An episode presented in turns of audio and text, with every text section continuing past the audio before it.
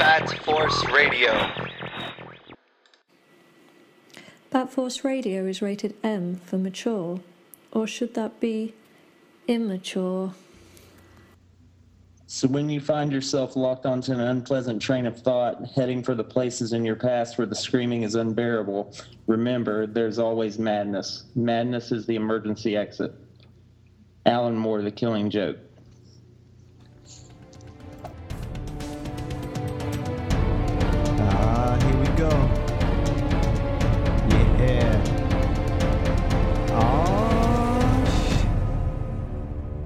The Killing Joke.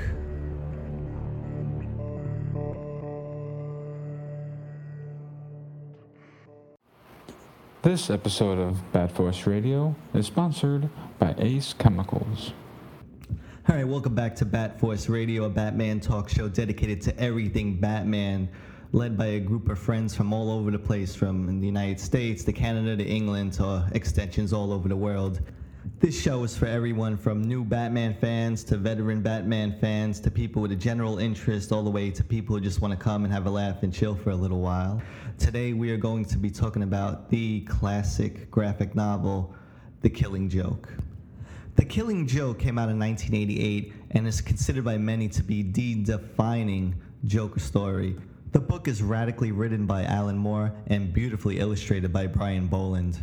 This book was one of the three that connected to form the Bermuda Triangle of Batman classic books in the late 80s, alongside Batman The Dark Knight Returns by Frank Miller and Batman Arkham Asylum A Serious House on Serious Earth by Grant Morrison.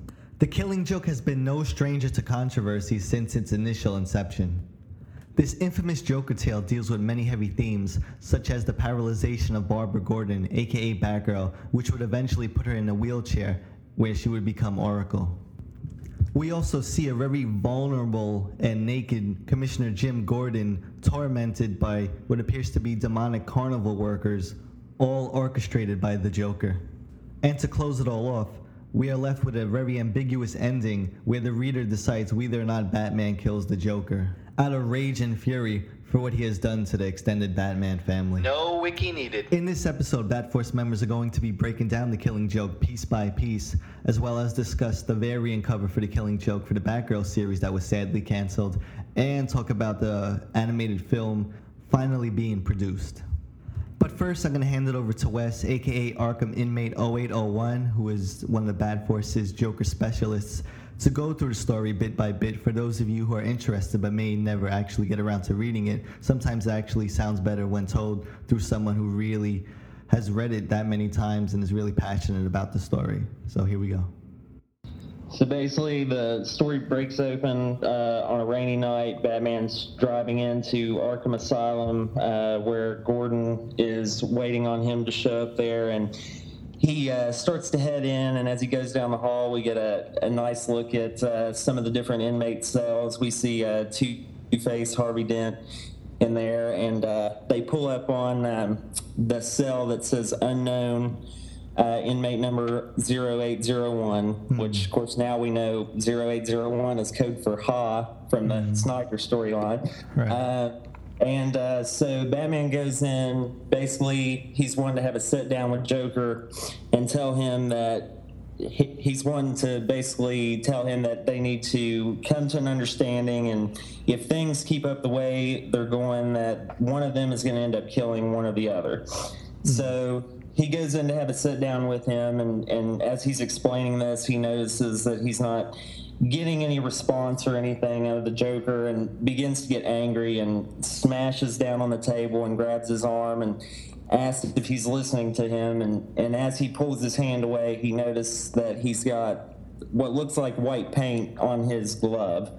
So he realizes that the Joker's escaped and somebody is posing as the Joker in Arkham Asylum. So basically, Batman kind of loses it and um, starts to beat the shit out of the guy. Uh, He comes in- deserved it. Fucking imposter. and uh, Gordon runs in the room and he's like, you know, you can't be doing this shit. We're gonna get get in serious trouble. So uh, Batman basically just continues to question him, and then it cuts over to a uh, amusement park um, where this guy showed up to to show it off, and and basically at this time we just see a silhouette, even though it's obviously the Joker he's speaking with, and uh, he shows him out through throughout the park, and he's kind of explaining, which was one of my favorite parts of the book, where he's explaining to the Joker how dilapidated the, the amusement park is, and the rides are rusty and Yeah. uh, torn, and they could cut the kids and, and, and all this stuff. And he's like, "So I don't know if you'll want to get it." And he said, "Why would I not want to get it? I love it. You know, it's it's perfect for." He decides to take it, and of course, uh, uh, poisons the.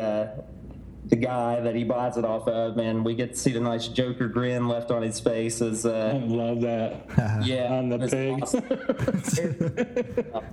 um, and basically, we go out of the park and and uh, we cut into uh, flashbacks of uh, who we are to assume is the Joker, though they never give his name in the book, and um, which you'll see in the original versions, the uh, flashbacks were completely colored. Um, but I liked with the uh, with the Brian Bolland, uh, the deluxe edition that came out not too long ago. Uh, he was able to actually add the colors into it himself and do the original vision that he wanted. And in the flashbacks, he colors just certain things, like he might color the shrimp that they're eating um, and stuff, and it gives it a a uh, better flashback sense to me. Anyways, it was kind of like stuff that he would have been focusing on at that moment in time, um, whenever they're discussing at the table and. He seemed to color everything that was red, you know, Yeah. kind of Yeah, yeah, yeah, I agree. Yeah, and it's, I, I really like awesome foreshadowing. Definitely. Oh, Uh, going back real quick, as Wes was explaining, um, Arkham Inmate 0801, 0801 number, uh, because the eighth letter is um, H and the first is A, so it goes ha ha ha ha, and, and so on and so forth. But I also heard that uh, uh, August 1st not only being the Bat Force birthday, but is the Joker's birthday. Is that true? Like, that would. I thought that would be kind of interesting as well. we can say that. Why not? But uh, basically, in the book, it, starts out with the flashbacks and stuff of um, basically the Joker before he was the Joker with his wife, and and he's come home, he's quit his job to go out and try and become a comedian, and uh, it's not going well. Nobody seems to find him funny, and and he's stressed out because he has a child along the way, and he he doesn't know how he's going to be able to support his family. Um, and basically, his wife's pretty supportive through the whole thing, and um, but he still feels that he has to do something to make ends meet. So later on, it cuts on to uh, him meeting with these two mobsters in a in a, what seems to be like a seafood joint or a bar or some big because they're eating shrimp, which is highlighted by Bolland in the deluxe edition. But uh, they basically discuss how they want to have him come in and, and where he's worked at the chemical plant before, they want to have him uh, get them inside to break into this uh, playing card shop across um, from where the chemical plant's located and, and rob and, and steal the money from there. Um, so he's reluctant to do it. He doesn't want to do it, and, and they're telling him, reassuring him, and everything. And they pull out, of course, the Red Hood helmet, which Yeah. I love. They brought that back in from the old origin story in the in the Silver Age of the Joker, um, and basically telling him that you know he's going to wear this and it'll be fine. Nobody will recognize him. But little does the Joker realize at the time that they want him to wear this so that he comes across as the ringleader of the group. So if the police show up, that they're going to go after him and not the other guys involved. Um, so then we cut back into uh, the actual story in present time, what's going on, and uh, we see Gordon uh, in uh, in their home. Gordon and Barbara, and Gordon's going through his uh, old newspaper clippings, which I really like too. They threw in the uh, the classic first appearance image of Batman and him swooping down and, and Love picking that. up. That is so good. Yeah, it was awesome, and uh, they showed uh, you, you know, he talked about how they first met then, and and um, Barbara's telling him that she has someone coming over to do this yoga class, which I guess she's been trying to have Gordon do. And there's a, a knock at the door, and, and when she goes to open the door, of course, there's a bang, and it's the Joker at the door. He shoots Barbara through the spine, comes in, and uh, the uh, sends his uh, men over to to knock out Gordon and take him out. And uh, it's not shown in the book, of course, but most of the fans and readers have got from it that afterwards, uh, Joker takes some pictures of Barbara uh, taking her clothes off and stripping her naked. And some people have uh, have thought that he sexually uh, assaults her in the scene, yeah. although it's uh, never outright stated that he does. Um, so basically, they leave, and uh, later on, Batman finds out uh, what the Joker has done and that that he's shot Barbara, and you just start to see him getting more tense and angry, and and uh, seeing that he he may be about ready to go over the line and and finally kill the Joker for good. They they do a lot of putting that in there, you know, insinuating that he's you know about to have it with the Joker. Right, that he's on the on the edge. Yeah. Yeah, right. And um, so basically, I, the detective in the book in the room with Gordon or with Barbara, whenever she's in the hospital, I always took it as Bullock. Um, it looks a lot like Bullock, um, but they, I don't think they ever really name who the detective is that's speaking to Batman in the room. Um, but basically, um, he tells Looks like Batman.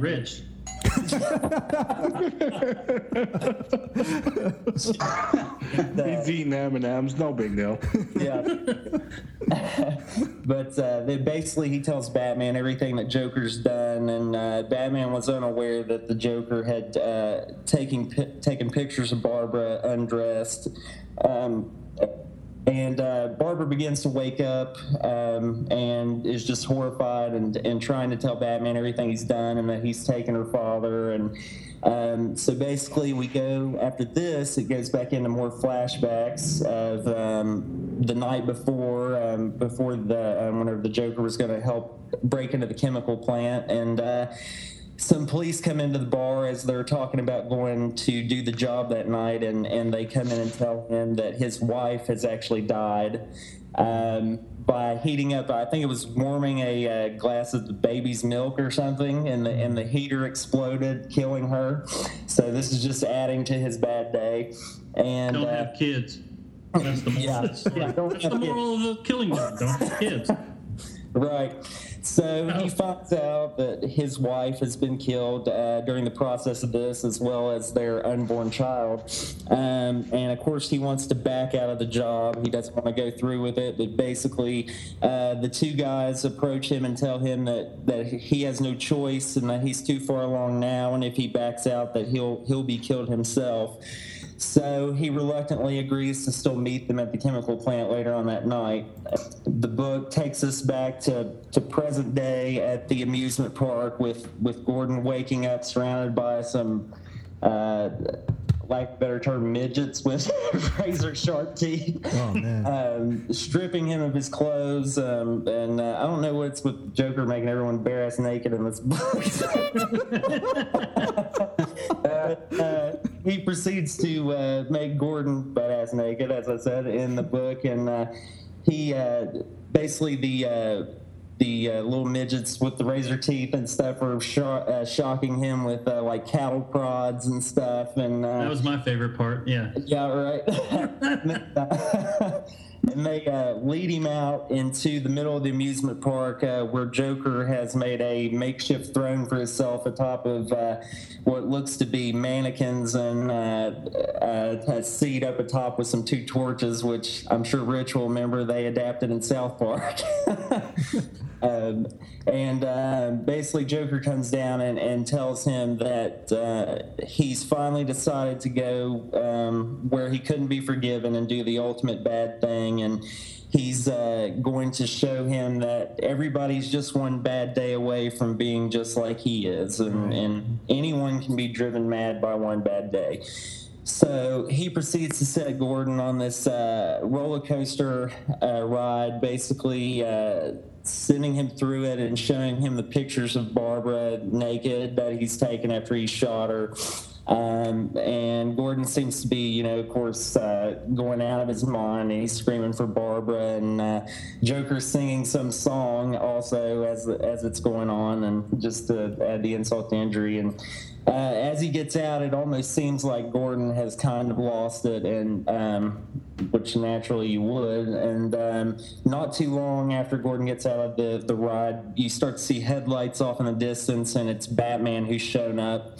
Um, and he finds Gordon and wants to stay with him until the police show up, but Gordon insists that he go after the Joker.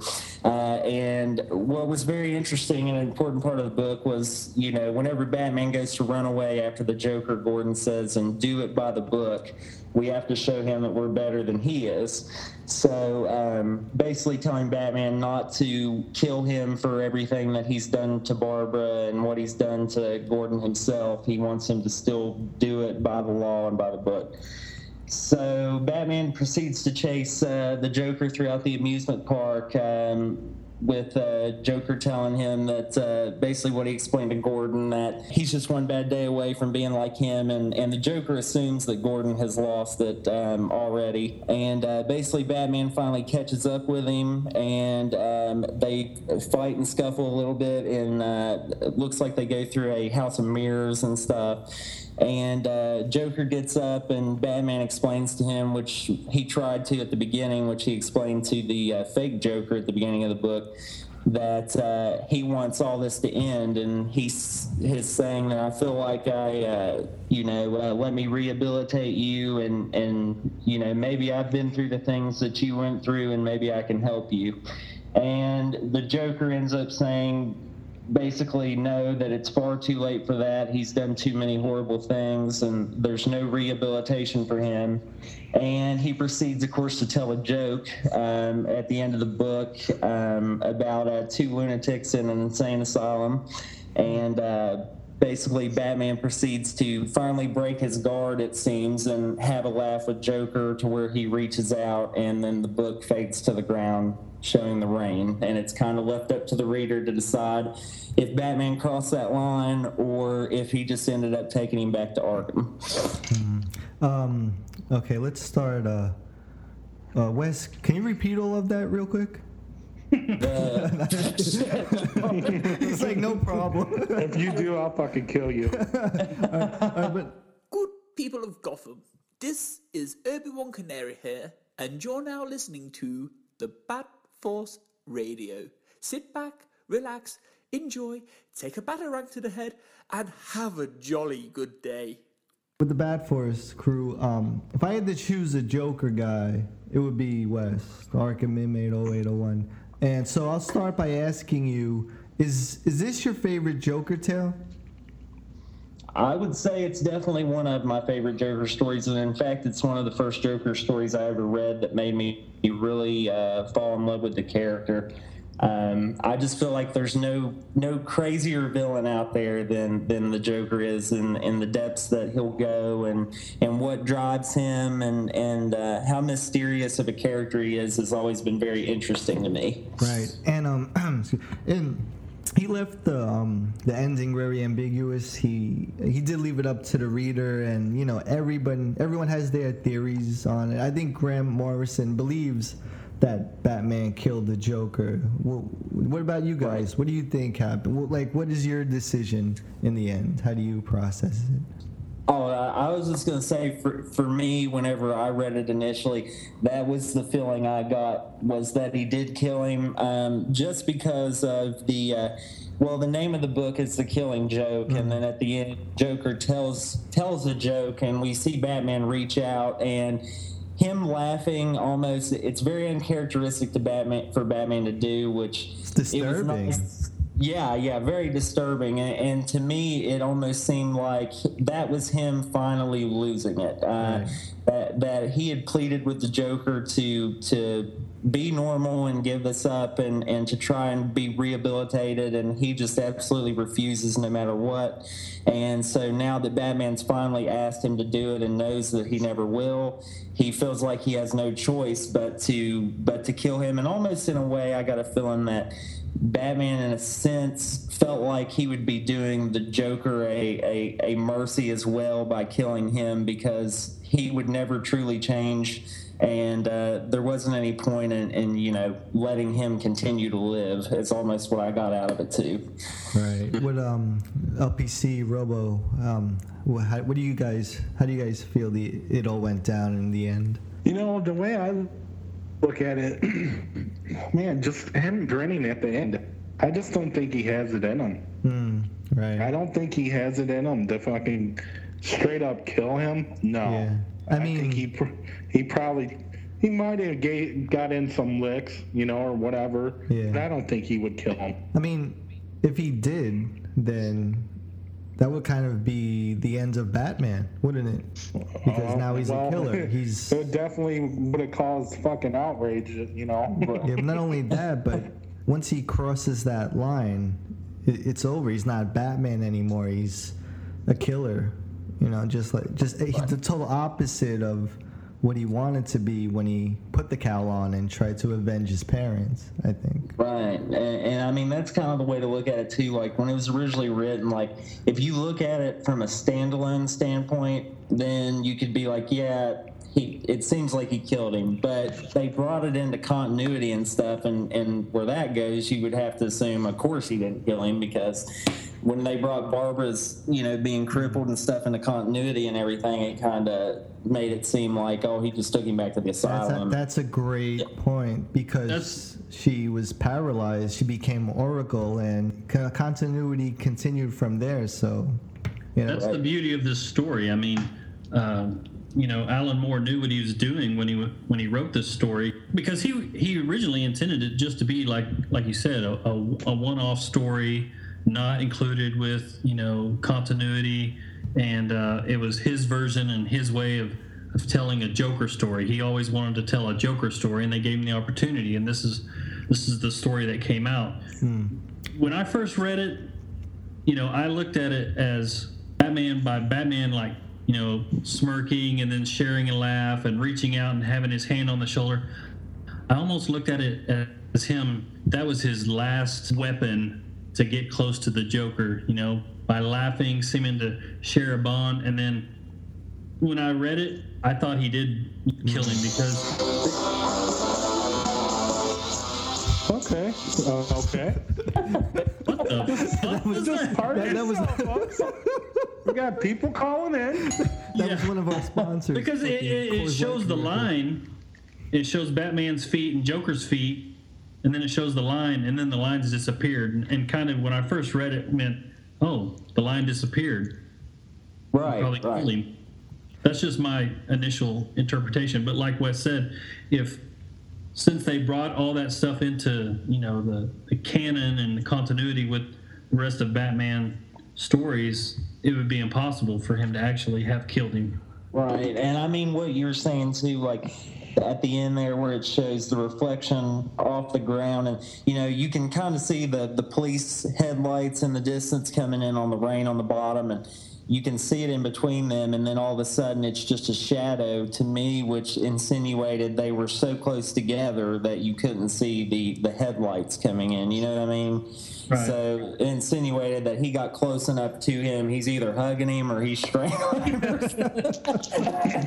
and, and there's no more laughter. Yeah, there's no more laughing. So what caused the laughing to stop? And You know, one thing that I think is, is it's so great about that book is, you know, literally 13 pages in, he shoots Barbara. That is, Right. I mean, and and it had such a long impact on the comics. you don't see that anymore. I mean, and even the whole story, it's probably two comics put together now. You know what I mm-hmm. mean? And it just had such a huge impact and such a great story. What's It's not still to being love talked about, about. it? Yeah, do Yeah, you guys exactly. feel? Do you guys feel this story would fly if it was proposed today to DC? Fuck no. Uh, hell no. He's No. like, They wouldn't. They wouldn't even put a no. fucking cover out that And didn't, I'm didn't show anything. It's ads. Joker with his arm around uh, Barbara Gordon, let alone the entire series or the entire issue. Well, I mean, if you, if you if you look at the cover, just the cover with jo- Joker taking the pictures with the camera. Who do you think he's taking pictures of? He's taking pictures of Barbara Gordon right there. Mm, The cover of it. Yeah, That is so. That to me is just so eerie. yeah. It's like evil. He- And then he's showing it to Jim. Look, Yeah. here's your daughter. Screwed And I don't think, you know, and I, I don't think that Joker raped Barbara Gordon. Um, you know, yeah, he did some lurid things by taking photos, but even when, you know, Batman visits her in the hospital, that was her opportunity right there to tell kind of her side, but he she didn't say anything like that. I, I don't. I don't think that it's. It's never directly said, or even I don't even think it's alluded that he raped her. It's only said that he took pictures of her because when they're when he's talking to the doctor, the doctor that he doesn't say anything or hint anything at rape. He just says uh, he stripped her naked and took pictures because we found the lens cap on the ground next to her. And Right. it. You know, you know what? nothing Let's else. be honest though. If if you should worry about anyone, it should be fucking Gordon. He's got the little mini minis around. him. yeah, No shit. No, that, that's they the thing. Is like, him- Like no his one, butt naked, his little wieners out. they and they, no one they talks him about like taking his. Yeah, go ahead. No one talks about him being sexually assaulted. You, you certainly don't see the the right wing conservative group coming to his defense. He's wearing a dog collar too. he's wearing a dog collar and he's on a leash and they're yanking him like and then and, and and they show him like getting stripped naked with his boxers and his like pants coming off. Oh no, no, no. I mean, yeah, and that's how it is. You won't ever hear stuff like that. Like, I mean, it would be easy for me to say during Death in the Family, when in between Joker's beating Jason Todd's ass with the uh, with the crowbar that he sodomized him with the crowbar. or something. You know, I'm not, you know, don't draw those conclusions from that. It, it's. I, I view that it wasn't. I mean, it wouldn't have been necessary for Joker to sexually assault Barbara because what would be the point? He he was taking the pictures to try and drive Gordon mad, and if he did do that, I'm pretty sure it would have been in the pictures that he showed Gordon. That's true. Joker is definitely not someone that is. He's a sociopath. He's never Yeah. enticed Doesn't- by sexual tendencies or anything like that. But he doesn't yeah you're right he has no interest in he has like like uh, his whole like if you go back to the history of harley quinn like in mad love when she's trying to entice him into bed by her lingerie Right. like he doesn't give a shit like he's like he like shoves her in the face and says get out of here yeah, he's and not so, diving into that Yeah. Harley ass. He's making bombs and obsessing over Batman. which is why it makes him so fucking crazy not jumping in jumping in that harley ass. I know, right? That's how you Yeah. know you're out of your minds. Is when you're not Yeah. jumping in bed with It's only, Harley. it's only- it's only when Brian Azzarello writes him that he he's a yeah Right. he's like that. or or in uh well i don't even think that that You know what? that When he that wrote cov- that, I don't feel he was getting pleasure out of that. I think he was just going through some kind of motions when uh, when he was going through the day when he was at the, the the club where Harley was skinning a guy alive and sleeping with that other guy's wife or whoever it was. I don't think he got anything out of that. I think he was just going through the post Arkham um, stress. post arkham blues Yeah, Right. pretty much. Yeah, Yeah. and, it, and it just becomes the point where like Harley's like a piece of property to him, and um, he tells her he has a headache. yeah, yeah, Yeah. yeah. And like whenever he gets out, it's just like in the in uh, the Azzarello Joker book. Like it was like when he got out, he just he missed her. He acted like he missed her at, at the first point, but then it's it's almost like he just misses. You know, she's property to him. He just wants her around and to know that you know he's got her. I don't think it's anything sexual or nothing like that. Yeah, but uh, going back real quick when we were talking about poor old uh, Jason Todd and uh, Gordon getting, you know, getting it good, and you know nobody really gave a fuck about that. But then uh, the whole thing alluding with Barbara Gordon and the Joker, even to this day, when uh, Rafael Albuquerque did that variant cover for.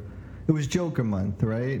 Um, Yeah. All right, so yeah. so for the listeners out there, what happened was every month DC has um, a different theme for variant covers for comic books. Variant covers are like an alternative cover for the issue that you know they entice you to buy more of the same thing and whatnot. And all us comic book fans usually suckers and get caught into it because the art looks so good. So And most of the time they're not even related to the story. Right. Just- and it was Joker month. So for the Batgirl series, the the artist Rafael Albuquerque did a, a Joker variant for the Batgirl cover, which was homage to the Killing Joke story, where you had um, it was pretty dark, and you had Joker with this uh, menacing smile and his arm over Barbara Gordon's shoulder, and he was hold his, that arm was holding a, a revolver that was just hanging right off on her.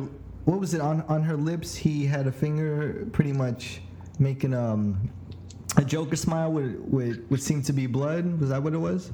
Yeah. Yes. Right. And pretty much, it, it, it was an amazing homage to the um, Killing Joke, the original story, but it got canceled by because a lot of people just were complaining that it alluded to all these things. You know, the same thing that we've been hearing for the past 25 I uh, wouldn't say it was a lot of people. It was a small vocal group. I guess hard, hardcore, long time supporting fans of DC were just you know outraged because you know it's they felt like it was artistic censorship and just downplaying continuity and so so many years later, it's still being talked about as far as it being controversial and you know saying um, that it it completely changed the landscape of the Batman universe because at the time, you know, Barbara Gordon was kind of like an active role in the Bat family, and then take her out of the mix, and then there's that gap right there, and then you make her the Oracle. So and then and she had been for years and in the games, and you know it just and then also like that TV show too. What was that show called?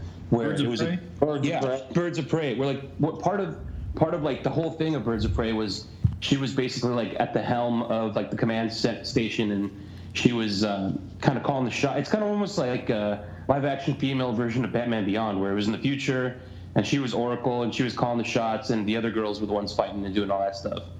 So I mean, it was it. The, the whole thing had a huge influence over the entire landscape of Batman, and to kind of I don't know. I I- I just don't. I understand why people who don't know what the story is could get upset because that's exactly what judging a book by its cover is. Mm-hmm. But they need to take the time to actually like. They sound stupid when it's like, oh, it, it alludes to her being raped. It's like, no, it doesn't. It alludes to her being fearful of the Joker because that was like a horrifying event in her life. That's it. That's as far as it'll probably go. Right. But, Exactly. You know, whatever. What's funny is that how it actually worked in reverse for those people. It made more people want that cover, and it brought more Yeah. attention to to the story. And actually, you know, you started seeing more images of the or versions of the the image being posted, and um, it kind of worked in reverse of what the people actually intended. It they wanted it to go away, and actually that just made it more popular. And DC have been like aging Barbara in reverse since the New 52. It seems like for me. Like, Pretty much. Yeah. She gets rehabilitated, and now she seems like she's like 14 in high school. Which Taking that's probably selfies. one re- yeah, that's one reason why they. I, I'm assuming that they really yanked the covers because they've got her, you know, catered to the tween age yeah. audience, and, they're like, well, this doesn't fit our current our current character and current story. And- right. And That's I- a real good point, actually. You know, that, that's a shame because I actually really like Barbara Gordon and Batgirl. It's a solid character. Me too. Historic character. Bad afterburners of marketing is where they uh, try to attract a whole new group of new young readers by completely changing a character that's been around forever and d- d- downplaying its integrity, if you ask me. I, I mean, the thing they should have done oh, they should have they Oh, should have just maybe started a different title with a younger version of of Barbara Gordon at that time, almost like a, you know, I know they've they've done a Robin and a and a Batgirl year one, but they could have kind of continued continued that. Right, and in a way, it's been negating everything that Gail Simone even did with her since the start of the New 52. Because when the Batgirl title started in the New 52, it was really dark and uh, Good. the yeah, the Joker was still really pre- uh, you know prevalent in in uh, Barbara's mind. Like she would have flashbacks to you know the events in the Killing Joke all the time throughout the book, and it's She shot her brother. I mean, right. I love that. that was after that, and they started changing it. That's when I quit reading Batgirl. Mm. But Change it when they tried Yeah. to change it. What? change when it they to the to the Make new more tweeny. yeah, Yeah, after she Because shot up her until brother- then, I loved it. Oh no, it's fine. Uh, yeah, her- just after she shot her brother, she took the suit off and, and quit being Batgirl and, and believed that she wasn't worthy to wear the symbol anymore after she thought she killed her brother. And um, then now they've gone in this, you know, lighter version uh, where everything's really like the books like really brightly colored and she's got these new villains and she's in like a I think she's in college or something in it but it's just set in a completely different environment than Gail Simone's Batgirl was which made her seem more independent and uh, you know grown up and stuff which I liked a lot but, Right. Yeah, I don't mind the new suit, the new design of the suit. I think it kind of, I kind of like the way it looks. I don't know what it is about it, but it's a shame that. I mean, I haven't been reading it, so I can't judge what the story is like. But um, knowing that like a cool design, cool kind of like redesign is out there, but the story maybe isn't as strong. It's kind of a shame because that's, you know, like more, it, it's also a shame that more people are, more girls are reading Harley Quinn than Batgirl. You know what I mean? yeah yeah Like I think that's a shame. It's like like Harley Quinn. I guess you know she, obviously she's a legendary character, but someone who's directly like related to the Batman family is not Harley Quinn, and people aren't buying that book as much. But Right. um, what do you guys think of? Speaking of Batgirl, a little bit. Um, the rumors of Jena Malone being Batgirl, because originally they thought that she was going to play Robin, Carrie Kelly, in Batman vs Superman, but now they're saying that she's probably rumored to be Batgirl. That would be cool. yeah that would be cool I have. A, I've always had a crush on that actress. Like, you know, so ever since Donnie, ever since Donnie Darko, I was in I was really hoping they'd get Emma Stone though. Oh. for bad for Batgirl. I love her. He's get her for everything. Yes, I love her. She's We need a redhead. I like Get. Emma She was in Birdman. Birdman. I kind of. Yeah, it's kind of cool that she's gone from like, uh, just like Jonah Hill. She went from like Superbad and those teenage comedies, and now she's actually making like legit movies. It's pretty Yeah. cool to see that. Hey, Yeah, this. Yes, sir. Um, real quick, uh, tell us about your mirror theory for the Killing Joke. I've always thought, you know, and and you know, I'm sure like you guys thought that the Joker is basically like a mirror image of what Batman is. Um, you've got Batman as the dark, intimidating. You know, he doesn't talk much. He's just a very solemn guy, but he's what he's doing is for justice. Versus the Joker, who's bright, his skin's all white. He's he's always smiling. He does everything.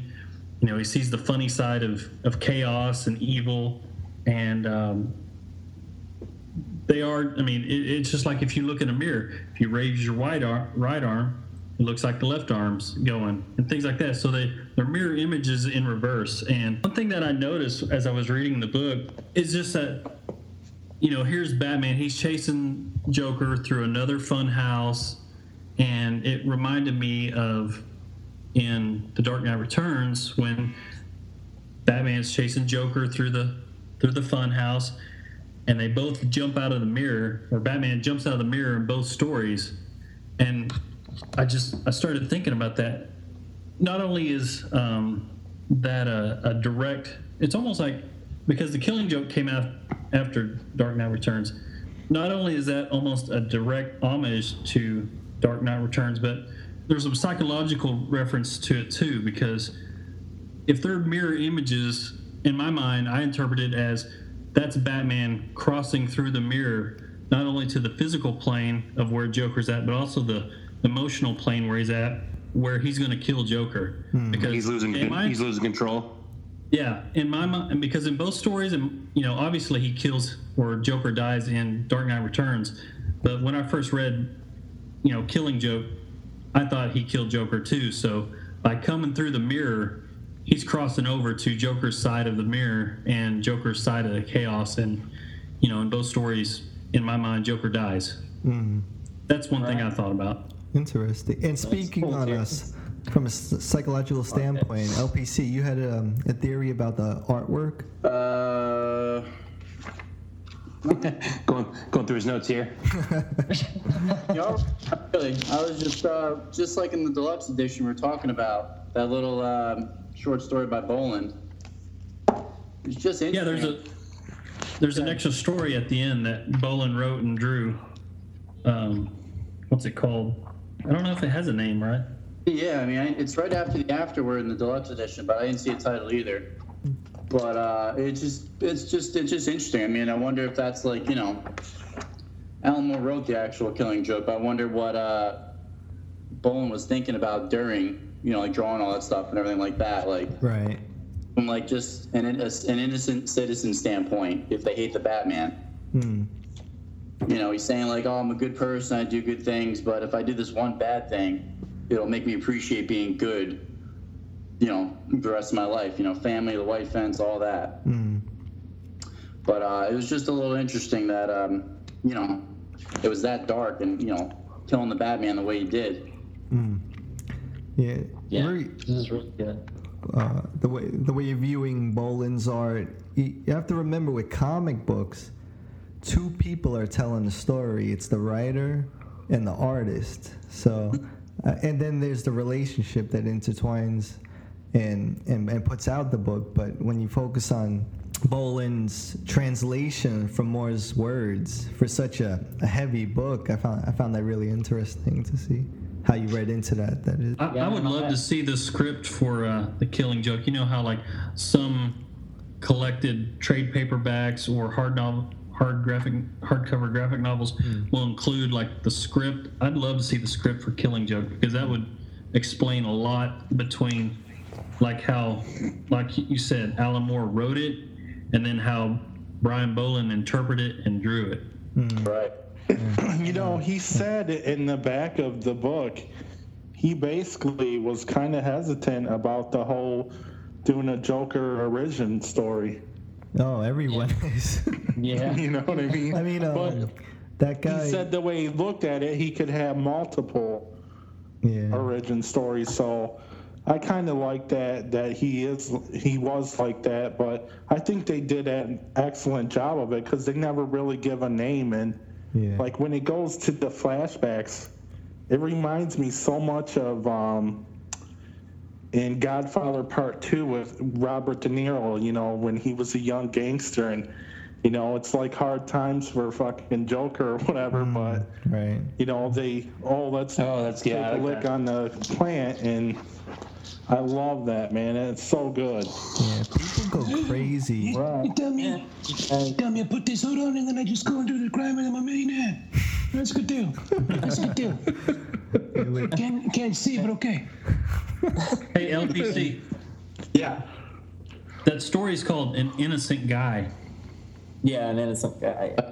An Innocent Guy. And that was written written and drawn by Brian Bolland, and it's included in the, the back of the deluxe copy of Killing Joke. And it talks about, or it shows like this guy fantasizing about killing Batman. Mm, going back to the, the the whole Joker origin thing, people take that shit seriously. I, I guess I could be one of them, but uh, Scott even Snyder. when Snyder mentioned Yeah, it you know what I'm I know you about. flipped People your lost their shit. like, Jeez So I have to argue with the some bat crap here we him. go We should never know where he comes from. Never. No, S- Scott Snyder had a guy. I don't know if he was tweeting or what, saying, "If you give Joker an origin, I'm gonna punch you at the face at a convention or something like that." it's like, yeah, Jesus. It's a great. Snyder said that? Getting No, no, someone said that it to convention. Snyder. Oh. I think via social media, I think, Yeah. or something. Dude, Uh, people go crazy over this stuff. Oh yeah. You know, but that's why I think I like. I mean, this. Um, you know, this technically, yeah, okay, it can be seen as his origin, but what's beautiful about it is I think what they've done even after this is like they've never really like said, yeah, this is his, his complete origin. It might be, it might not be. Um, what I remember reading, like while I was kind of rereading this for for today, one thing that I noticed is there's a couple of things that I feel like uh, the Dark Knight trilogy kind of pulled from, like specifically like uh, the interrogation scene. I felt like felt a lot like the scene Where with is he? Batman's. Yeah, dude, that, that panel, Yes. that panel when he's grabbing he's grabbing Joker and he's saying, "Where is he?" And it's obviously not the actual Joker. Spoilers. Um, but you know, it got me 30 thinking in years that mind- later yeah, it got me thinking in that mindset where, uh, you know, that panel right there, I was like, damn, that looks just like from from Dark Knight. And then I'm thinking back to, you know, Heath Ledger's portrayal and how he tells the two different stories that are that are like different, you know, about how he got the scars. And it's kind of playing along with like the DC thing with like there's multiple different you know possible origin stories, but you're never going to know which one is the real one. I, you know, I thought that was great, but they did that in the Dark Knight as well. Like they just kind of play with the fact that like I don't know if he's so fucking crazy that you never know, or he just likes the fact that no one really knows who he is, or maybe he's just completely making it up and he's just going off like the seat of his pants and he's making up the stories that goes along. But I love I, I love the fact that like you know as so far you've never really known like who he really is, and even in the um, is it Endgame the backup issues when they're talking about like they found they finally figured it out. They found the the origin of the Joker, and they tell you his whole story, where he comes from, and all that. And then at the very end of it, like, well, I don't want to give that away, but um, even then, it's like not for sure, you know. I kind of tease with it. Yeah, and I like how Snyder always, you know, set it up to make it seem like he's been around forever, and um, that that He kind of has been. Right, right, right. Yeah, and um, going back into the ending of the Killing Joke real quick, I was just going to ask. I didn't know if any of you guys got this at the end, or, or if you felt like this made sense. But uh, did any of you guys get uh, the feeling out that the joke that the Joker tells at the end of it that it's kind of him talking about him and Batman in a way? Totally. That's a, The one about point, the two, yeah. about the two lunatics uh, escaping the asylum and stuff. Like he's talking about how they escape and, and one of them will jump right across and the, and the other one's afraid and stuff. And I always kind of got out of it that it was like um, the Joker was the one who was afraid and, and Batman's the one shining the light across, you know, basically offering him redemption. And He turns it off on him. yeah, yeah, he's afraid he'll turn the light off halfway across and, and Just- he, Go ahead, Seth. Yeah. Well, Let's go ahead.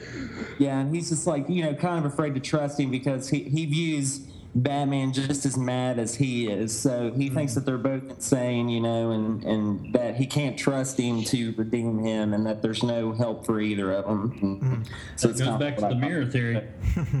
Well, let me uh, look at. I mean, the last the last page itself. I mean, you got the Joker and the Batman standing, you know, face to face, and you see the light, like you were talking about earlier. And the very last Yeah. box, it's totally gone. Right. Just my theory. I, you know, I've. I mean, other than Dark Knight Returns and uh, Batman Returns, I've never really thought the Batman to kill anybody. So I, I just never thought of it as, oh yeah, Batman definitely killed him at the end of it. Hmm, yeah. Right, right. And, uh, you know, that's what I was saying about like the whole continuity thing. Like, as a standalone and stuff, I could look at it as like, I felt like he killed him looking at it from a standalone point. But, you know, if you're to look at this like the, the Batman that, that we know, that we read about every day and stuff, I wouldn't think that he would kill him, you know. And it's just, I like that ambiguous open ending where you can interpret it however you want. It's, it's what's great about the book. Hmm. Well, Now that, this- that, that argument can be made also then for the the Joker origin story. If if this is going to be tied into continuity, you're going to have Barbara Gordon shot and paralyzed, you know, from the waist down, and and Joker didn't get killed and stuff. It would almost be like, okay, well this this origin story that is the Joker's own memories, hmm. almost be the actual origin story. I don't know. Right, which which you you know you did have Moore right at the end put in those lines with Joker saying you know well I remember it this way sometimes and sometimes other I'm not sure if it's true or not but you know and then the whole uh, if I have an origin I prefer it be multiple choice which will always be one of my favorite Joker quotes. Yep. Yeah. Love that line. Yeah. This book um, is definitely a classic. Uh, Wes and everyone, what do you guys think about its presence in um, Rocksteady's Arkham Knight game recently? Oh, I loved it. I loved that uh, they finally put it in there. I mean, it was uh, always commonly assumed that it was canon with the games, being that Barbara was Oracle and she was crippled. But it was really nice to finally see them do the flashback sequence. I, and I like that they changed a few things, like they didn't have him wearing the Hawaiian attire, and he had like some hat on that I think said "sick" or something. He's like wearing like a trucker hat instead of. yeah, but uh, I was glad that they finally included it and we got to see it. That was uh, a shit your pants moment for me, honestly. It you know what? Um, well, I guess this is a spoiler alert because even though the book's been around for 25 plus years. Um, Arkham Knight's fairly new, so spoiler alert. The, the Killing Joke sequence that was, you know, we read the comic and the panels, but comic, comic, but it was pretty difficult to watch for it to actually happen. You know, in the game, and to see her like struggle on the floor like that, and now we're gonna get the animated film. So with um, Bruce Timm and uh, Mark Hamill spear- spearheading that. So Is Timm co- confirmed for it? Yeah. yeah. Okay, cool. Bruce Timm? Yeah. Yeah. So, well, what do you guys think is going to happen, and what do you hope will happen with this animated film? That's long overdue. I think, I think that for the most part, I mean, at least Mark Hamill was saying like, um, you know, he was even before he was announced to be in it. I think they were like asking him, "What would you like to see?" Or what's one thing you would work on if you were to be Joker again? And that's what he said. It's like the Killing Joke. That would be amazing if they did the Killing Joke. Um, so I think that if anything, they'll if they're not going to do it exactly the same, they'll definitely pay respect to you know the the, the classic nature of you know how impactful the, the story was. Um, I think it's gonna be rad to see it in like that animation style too. You know, um, and if it's if it's in the Bruce Timm style, I mean that's just gonna be same way as like Mask of the Phantasm. The animated series was cool, but obviously because they had more of a budget for Mask of the Phantasm, and even with um, the Return of the Joker, it, it could seem like a bigger like it seemed like a bigger production than just a television show, Hmm. and it was cool to see that. It's like wow, this is like the show, but at the same time, like there's so much more depth. It felt like in this like, so I think it'll be cool to see that like the depth of it, and it kind of being you know brought to life a little bit more than just on the panels. Uh, I think too, like what it's going to be cool if they do do the kind of you know the traditional Timm style animation is it's a dark story, so you can't like even though the animated series was like a little bit darker, um, it's still like an animated kids show. I think this will be even darker than that than the animated series was, and that'd be kind of cool to see. Like, which in a way is kind of creepy in its own right. Yeah, I like dark. It's it's it's intense. Them to watch. animated movies are pretty violent. They're- Yeah. The Red Hood is really pissed. Yeah. Flashpoint, dude. Like I think I think like Flashpoint was one of the last ones I saw when I was like, okay, like they're allowed to do whatever the hell they want now, and that's I went pretty much a couple Yeah, of man, years. and uh, recently in Gods and Monsters, they went really dark with that movie. Like they uh, they were like, you know, in the first five minutes of it, they were like the, you know, it's like the reverse Justice League. So it was showing them like snapping people's necks and blood flying, and uh, I think Superman uttered the word "goddamn" like five minutes. I was like, oh shit, yeah, I'm in for it. I'm, Yeah. uh, and it Me, really- damn it. It was almost odd seeing the Bruce Timm artwork style with uh, characters saying "goddamn" and blood flying everywhere. Hey, bro. I'm yeah, I'm really hoping for a dark animated film when it comes to the Killing Joke. I don't think there's any other way to do it. Um, and uh, there's been a lot of rumors arising about uh, Harley might be in it, and uh, what I keep asking you guys is, do you feel that? Um, I just think it's odd. It, it just, yeah. do you uh, feel that it feels could- so out of place to me. That would be a total money grab. I mean, how weird would it be to have Harley there with the Joker, like when he shoots Barbara, and uh, you know, taking Gordon through the uh, the roller coaster ride and stuff, and it would almost bring a Mini like- porn.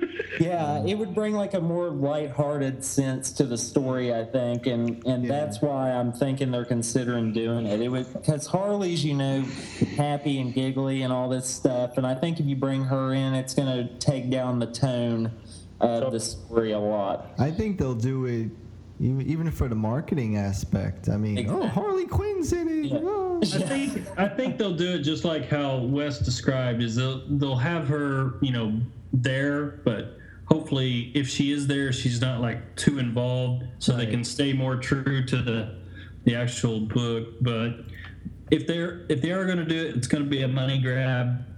Yeah, and even as you know, even as crazy as Harley Quinn is, like I gotta think that even she would think this is crossing the line with, with the Joker. I, I, can't imagine her being okay with him. She you know. definitely would in the newer version. Fuck's sake. Yeah, Well, that's imagine, true. imagine if she was the one that crippled Barbara. That'd be crazy. Yeah. Oh, you think that's what they'll do? Ooh, No. cat fight. Yeah, right. Yeah, Well, buddy. Cat fight. Did go that route. Some because then shit. It would I that kind of that takes the power away from Joker, though.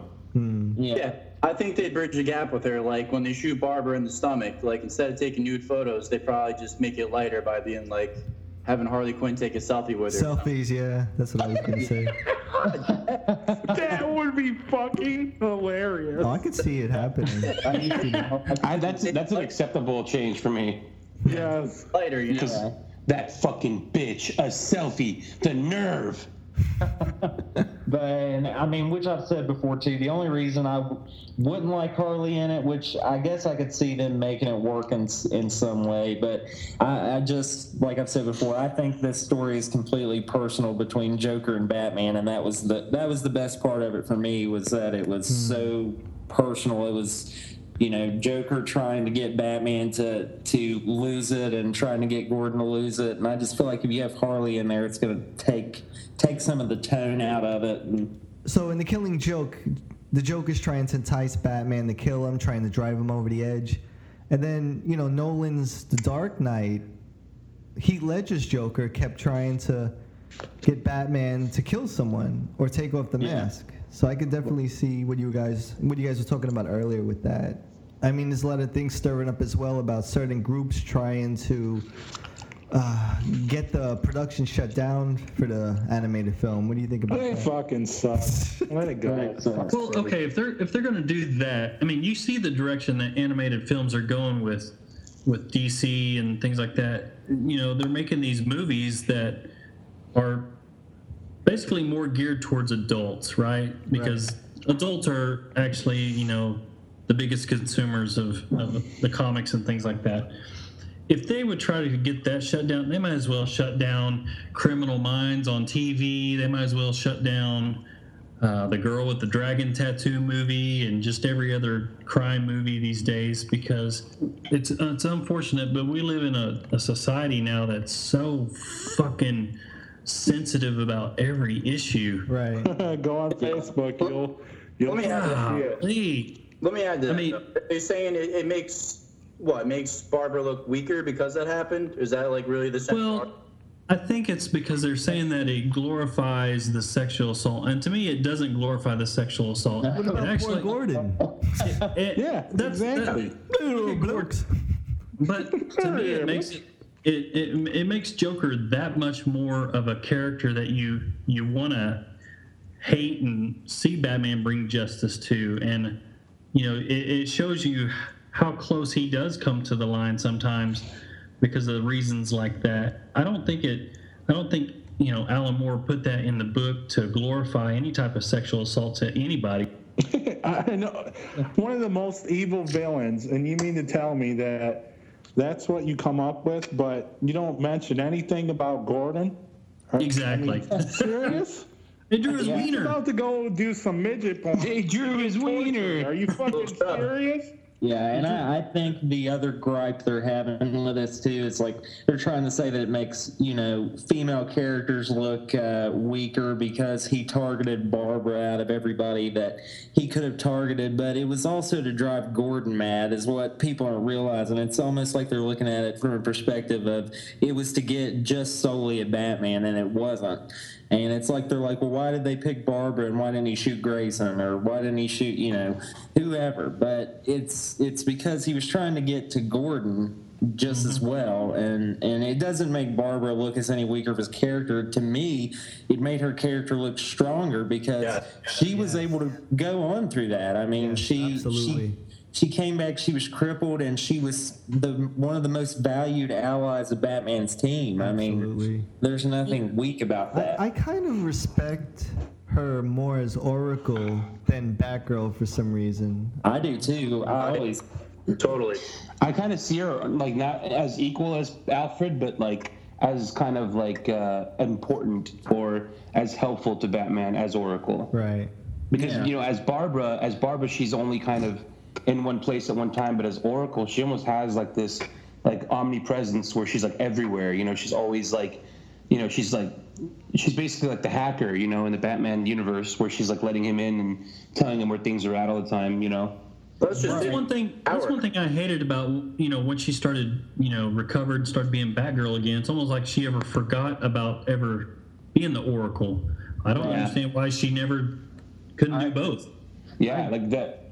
And as as Oracle, she wasn't just an inspiration to to women. She was an inspiration to anybody with you know handicaps and stuff. It, it was a character they could relate to. It was, she was very inspiring to you know a wide demographic of people.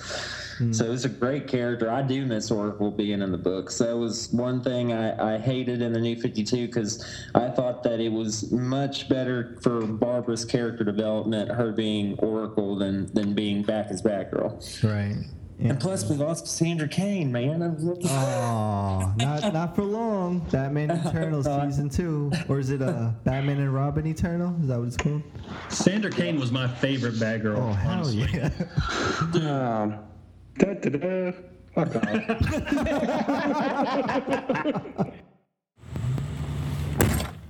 Ew, blokes. This is Batman Villains, aka the Trunkler. Keep that shit locked on Bat Force Radio. All right, so now um, we're gonna go over some of the uh, viewer answers for the questions pertaining to the Killing Joke. Um, we asked you guys, what do you think of the Killing Joke? And uh, what do you feel happens at the end? Do you feel Bats kills the Joker or not, or what? Batman doesn't kill. Oh, and uh, you know what? And of course, the most important question of all: What's your favorite fucking M and M's? What's a It just actually started. I mean, I think if we want to be honest, this started out as simply a "which is your favorite M&M" question. Somehow it morphed into the Killing Joke. I don't know how, but Always. So we have Mr. Whale 03 says the Killing Joke has a good description of Joker's past, and that's why I think it is one of the best Batman stories aside from The Dark Knight Returns and Death in the Family. And his favorite M&Ms are peanuts. That's a popular one. What do you think, Rich? Oh yeah, I I go with peanuts, but see, from the land of fat in Michigan, um, we have peanut butter, so that trumps everything. you know, I, I do. But peanuts would be my second an- answer for sure. we didn't take into consideration that um, people's demographic location also plays into a lot of the M&Ms that they've been exposed to over the years. Because I think in certain markets, um, the variants are not offered. Uh, there's the peanut we have here, but there's what peanut butter and jelly. Right, yeah. I don't think I've ever What? seen those.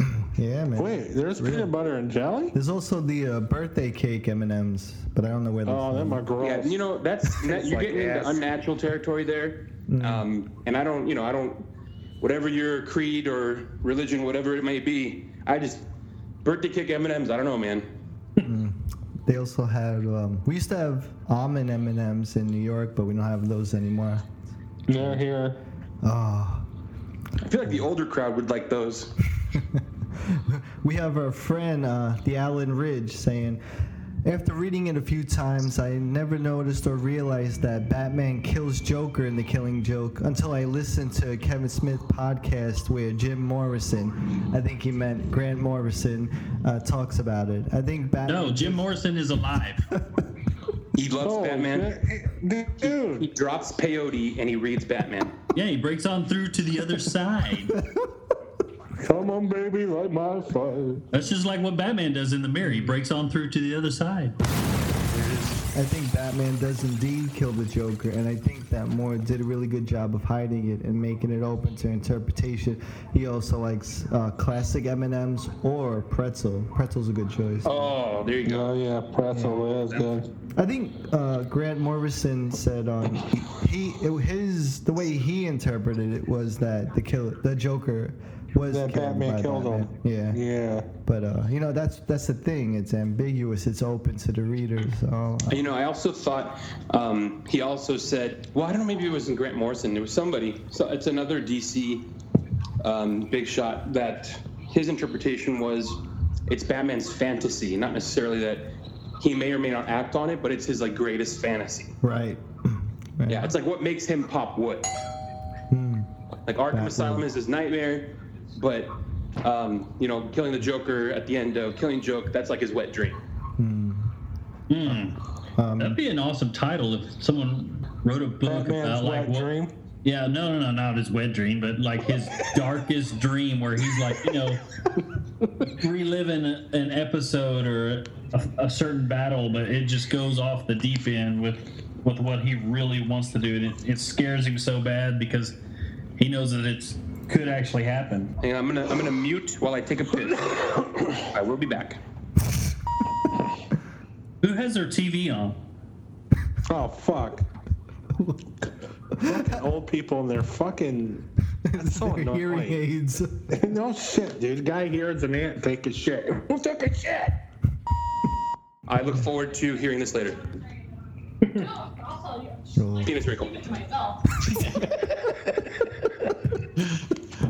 So, Matt Edwards writes, loved it, thought the end was cool. Um, Guerotic 21, The Killing Joke was the first book I read of Batman. It's one of the best stories, and I don't think the Batman kills the Joker.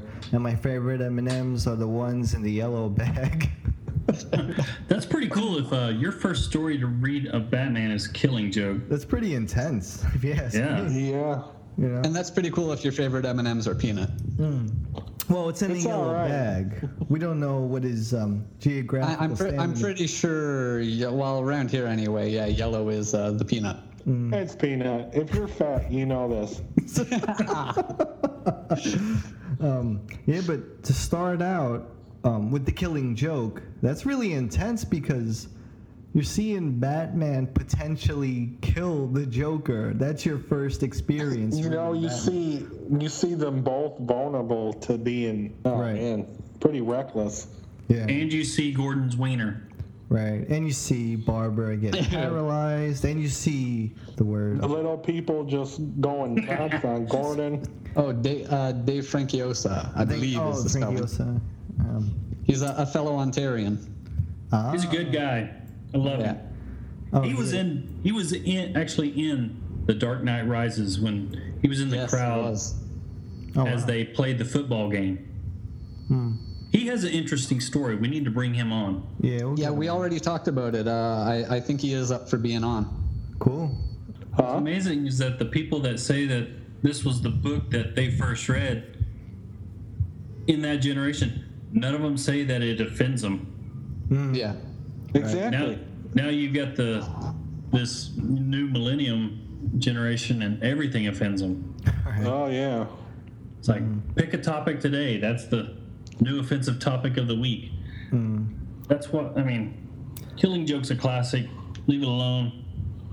Fuck you. Yeah. Fuck you if you want to change it. Yeah, exactly. Zach Gramps has spoken. Well, I'm glad Time Magazine backed that statement up as well. Time Magazine put out an article entitled Comics Like Batgirl Shouldn't Require a Good Feminist Seal of Approval.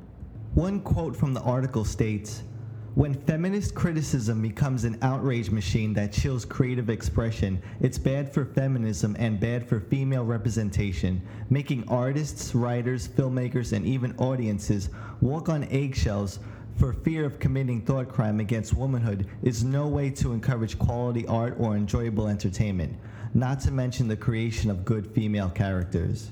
Another quote from the article states that some women have praised the cover, even insisting that it contains an inspirational message of survival and triumph. Comic book readers know the crippled Batgirl returns as Oracle, a hero with genius level computer skills who is no longer a sidekick but Batman's equal. Thank you, Time Magazine. Moral of the story Joker does not have any sexual tendencies. His only motive is complete mayhem. It's a fucking comic. I mean, seriously, if you can't separate the two from a comic in real life, you're a fucking idiot. Right. Not not only that. if, if the killing joke if the killing joke was already out and already influential before you got into comics, then it is still going to be here and still going to be influential long after you've moved on to something else. Yeah. Oh, I see what you did. He, he went there, folks, and I didn't think he was going to do it. oh, bro. Oh, my God right in the middle of recording. I love it. Keep going. Everything okay, Scott? Yeah, everything's going good. Sound good, man. All right, cool. Trunks clear. Nice. Trunks clear. I don't know if this was already discussed, but uh, there is available online the original page that Brian Bolland had drawn of that scene, and there is at least one panel, maybe two, that DC requested that he change, where you actually saw Barbara's breasts while she was on the floor bleeding. Yeah, Yeah. it's it's around online. Someone had found in I think maybe they were uh, an employee at a comic shop or something, and they found uh, a collection of original comic pages, and some of them were Brian Bolland pages. One of them was this page with those panels on it, and uh, I, if I remember the story right, I think eventually someone. Uh, traced it to Bolland and asked him if this page was legit, and uh, it was. Um, Yeah, J- Joker isn't painted as the hero of the story for doing what he did. exactly. And uh, look at what the the result of the horrible thing that happened was. Barbara becoming Oracle It was very important for a long time as Oracle. Yeah, it had a and that and that wouldn't, yeah, and that wouldn't have happened without this story happened. You could equate it to something horrible happened to Bruce Wayne and something horrible happened to the Punisher for them to become who they are. That nobody has tried to stomp out the origin story of the Punisher. Oh, let's get rid of that book where his family gets killed and he becomes the Punisher. Right. You know that that bad thing had to happen to lead to something that people love. I love the fact that they actually reissued this with, you know, Brian Bolland's actual inks and colors the way he wanted it done versus the original release. He, uh, the guy who did the coloring on the original, uh, my, I'm not completely certain of his name right now, but I think it's John Higgins, and he is the same guy. Like he's, he's a well-known, uh, a well-known comic artist, and uh, he also did the coloring on books like Watchmen. So it's very much in that style. Very and uh, bright. the, the the issue that Bolland had was it he had envisioned more subdued uh, kind of uh, a color scheme for the book and uh, Higgins colors that he used were more bold and very high contrasting colors and it just wasn't what he wanted That would be cool to have those side by side and kind of look at the differences. Because also, I think one one difference is in all the flashback scenes, everything that's red, Bolland colored it red. You know, to kind of foreshadow the Red Hood. I love that. Even down Yeah, to like yeah. the shrimp that the, he was eating. Yeah, very This cool. damn shrimp. At first, I was like, I was like, what's the claw. point of this? Yeah, the shrimpler.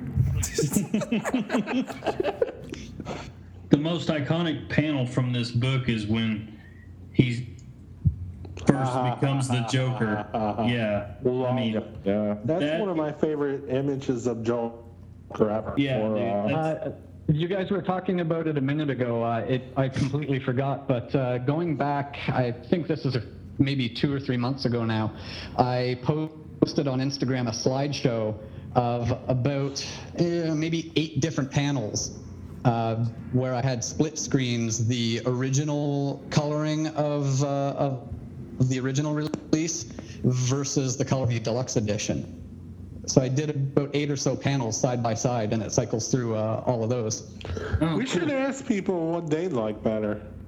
It's a good Yeah, question. that's- Rich, god damn it, that's why you get the big Robo bucks. Rich of the Bat Force. Man. Fucking genius mother. Dude, force fit. Yeah, we, Force we the can put it on the force. Yeah, Yeah, we- we on the after, Bat after Force this, as well. after this episode goes up, I'll uh, I'll post it again Ah. uh, on the force. Nice. And one other panel that gets no one ever talks about it, but it's one of my favorite parts of it. It's a small detail, but uh, the scene where Batman is arriving to uh, to rescue Gordon from Joker, as as he's driving up a wheel, there's one panel where there's a very prominently featured big white owl straight in the middle of the headlights.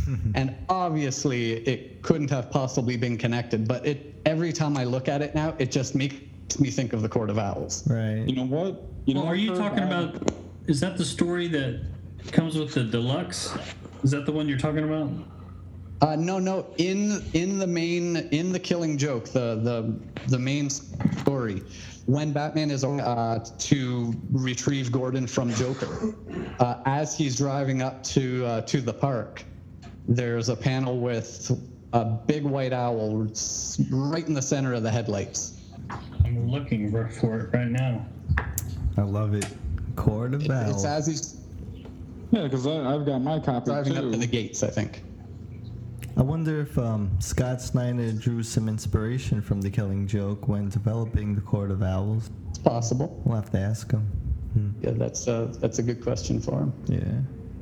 So cool. Or he'll say, "No, what the hell are you talking?" you you Bat Force guy is always trying to come up with these conspiracy theories. I would have got away with it if it wasn't for you.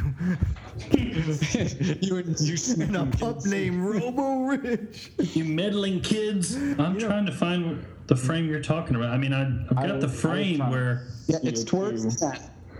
Well, I've got the frame where he's coming up in the car. The headlights are the Joker- shining. I'm a Joker, and he's talking. And then when the car pulls off, we see all the the circus people running I away. It's it's before he drives into the park. Uh, I'm trying. I, I don't have the book in front of me. I'm outside right now, but uh, there's a s- one panel where he's driving. I think it's before he gets through the gates, uh, and there's a, a white owl right in front of the car. Well, that there is a panel that shows the white owl, but that's in that extra story called an, Inno- an innocent man. Am I, okay, maybe I'm remembering it wrong then. Well, it's the same artist that he. It's. Do you remember? Um, the story's called "An Innocent Guy," and it, Bolland wrote and drew it, and it's included in the deluxe copy, and it's got the same Batmobile.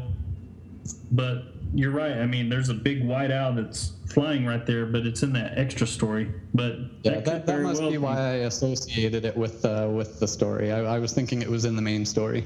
Alan Moore just wanted to write a Batman story, or uh, I mean a Joker story actually, and so when it came out, it was just kind of like a, it was almost like an Elseworlds type thing for the Joker, Right. but but people loved it so much and and grabbed onto the the whole story and the Barbara Gordon incident and everything like that. It just other writers started fitting it into their timeline, and then eventually, you know that that that's what's cool is that uh, other writers including it with their own works, it almost changed the story in a way. So it, I mean, this this book is really a very fluid piece because, you know, it it can adapt. It has adapted Right. Mm. through time. Yeah, no, I mean, through through the way other writers have incorporated elements of the story. I mean, they they've literally took Alan Moore's work and kind of you know changed it, which is pretty cool. I mean, that's when you know you've got a classic. Right. Oh, yeah, absolutely. All right. So, um, Obi Wan Canary, you felt bad for the Joker, huh? Yeah, I, I definitely did, but not when he was the Joker. When he was more human, Right. like the, the part where his flashbacks when he goes back into uh, his wife and he's all upset, all emotional, because he's uh, what was it? it? He's just he was a mechanic, weren't he? An engineer of some sort, and he left that. City to- comedian. well, yeah, trying to trying to be a comedian, but it didn't. Uh, they didn't get the punchline. God bless. That's a tough uh, profession. If any. Yeah. I mean, like, fancy being a mechanic and then, oh, I'm going to be a comedian sometime and just uh, give it a go. But unfortunately for him, it didn't go well. I can kind of relate to him, like, you know, for me, I go to work to provide for my family, like what he was doing. Obviously, it's gone tits up completely. And, but, well, was it? You're just not that funny at work. No. definitely not. But yeah, I definitely do feel sorry for him because he's just trying to provide. and do like his best, but obviously it's not good enough. And then there's an old haggard woman down the bottom of the stairs listening on the conversation. and he's, and he's, he's crying about her as well. But then obviously he's trying to get back into work. So he go. So he does go. Does he go to the pub? Do the blokes approach him? He gets approached. Yeah. Here, red the, w- wear this red helmet. We're gonna fuck you over, good boy. Jesus. And then fucking what is it? Prawns or some shit like that. Oh yeah, shrimps. Shrimps. Yeah, the shrimps. Are, and kept talking about the fucking shrimps in this episode. it makes me laugh. It's like that they, know. they, they open up the case and, I, and, one, and, one, and one drawing. Like, we kept talking about that. the whole The shrimp over and over. They're they're holding the case up and like he's got the shrimp hanging out his mouth. it's like, yeah, real fish. But it's just from one end of the scale gone to the other. You hmm. know, you got a bloke there that's literally like feels like shit. You know, he, I think he's probably could- basically on the verge of committing su- uh, committing suicide, committing suicide, and then he's gone to fucking some lunatic that's like worse than Scott. Shags, what did you think about those uh, demonic cherubs or? Jesus Christ! I've never felt so uncomfortable looking at those little Google-eyed inbred fuckers. like, what the hell were they? They're like, like you say, they were like real evil cherubs. And when and well, let's just say when they stripped Gordon down and they brought him out, I've never been able to relate to someone so much as Gordon in my life. that's, that's Big Jim Gordon, man. Jesus Christ! Big old yeah. Jim. Well, are they actually human? Those little, whatever you call them, little critters. What do they call Oh, them? Carnies? I don't know. Is there an actual name for them? I don't know. They They were are like fucking mutants, and they weird me out. But the thing is, that the question is, I did ask myself if they're old enough, and if I was pissed, I'd probably have a go. I'll probably, I'll definitely have a go on them. definitely. What about you, Rich? You'd, you'd, uh, you'd, uh, you'd smash one of them, wouldn't you? Would I fuck one of them? Yeah, of course you would. Yeah, fuck worse.